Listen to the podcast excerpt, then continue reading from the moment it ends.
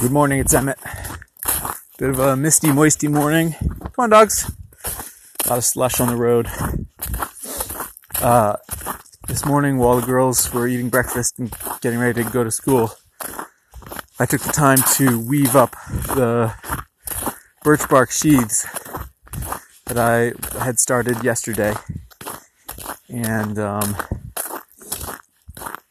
as I did so, I was struck by how important to the final product all of these little details were.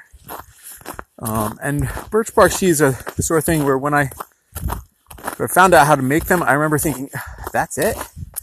That's not hard to do at all. And in truth, the sort of basic concept is not hard at all to understand or to start doing. But what makes a really good birch bark sheath, in my opinion, are all these little details, from how you prepare the bark, to making sure the bark is the right pliability. There's a bunch of different ways to do that, to whether or not you decide to paint it and what you use for that. And then the thing that I was struck by this morning was how I had not anticipated the correct thickness for the liner pieces, the pieces that form the main shape. And I needed to split them down, but not too much, not in half. More like I needed to remove about a third. And what a difference that made in the final product. If I had left them full thickness, they were too thick. And if it was half, they were too thin. And there was this spot right in the middle that was like exactly the right sturdiness. And being able to split it just that amount, and all these little details in weaving where you can sort of scrunch it up or down to space it out just right. All of these things added up, whether or not I scuffed the paint, how I oiled them at the end, blotting them, letting them dry, knowing how they will age over time. All of these details add up to the full knowledge of how to do something well. And so often,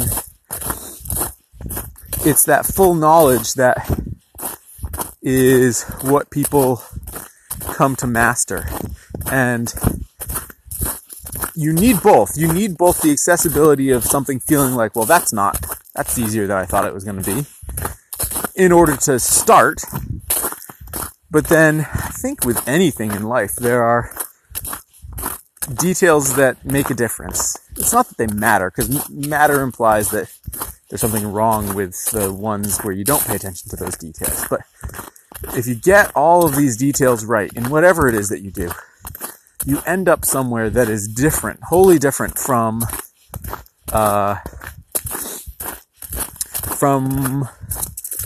where you might have been if you weren't paying attention to those details.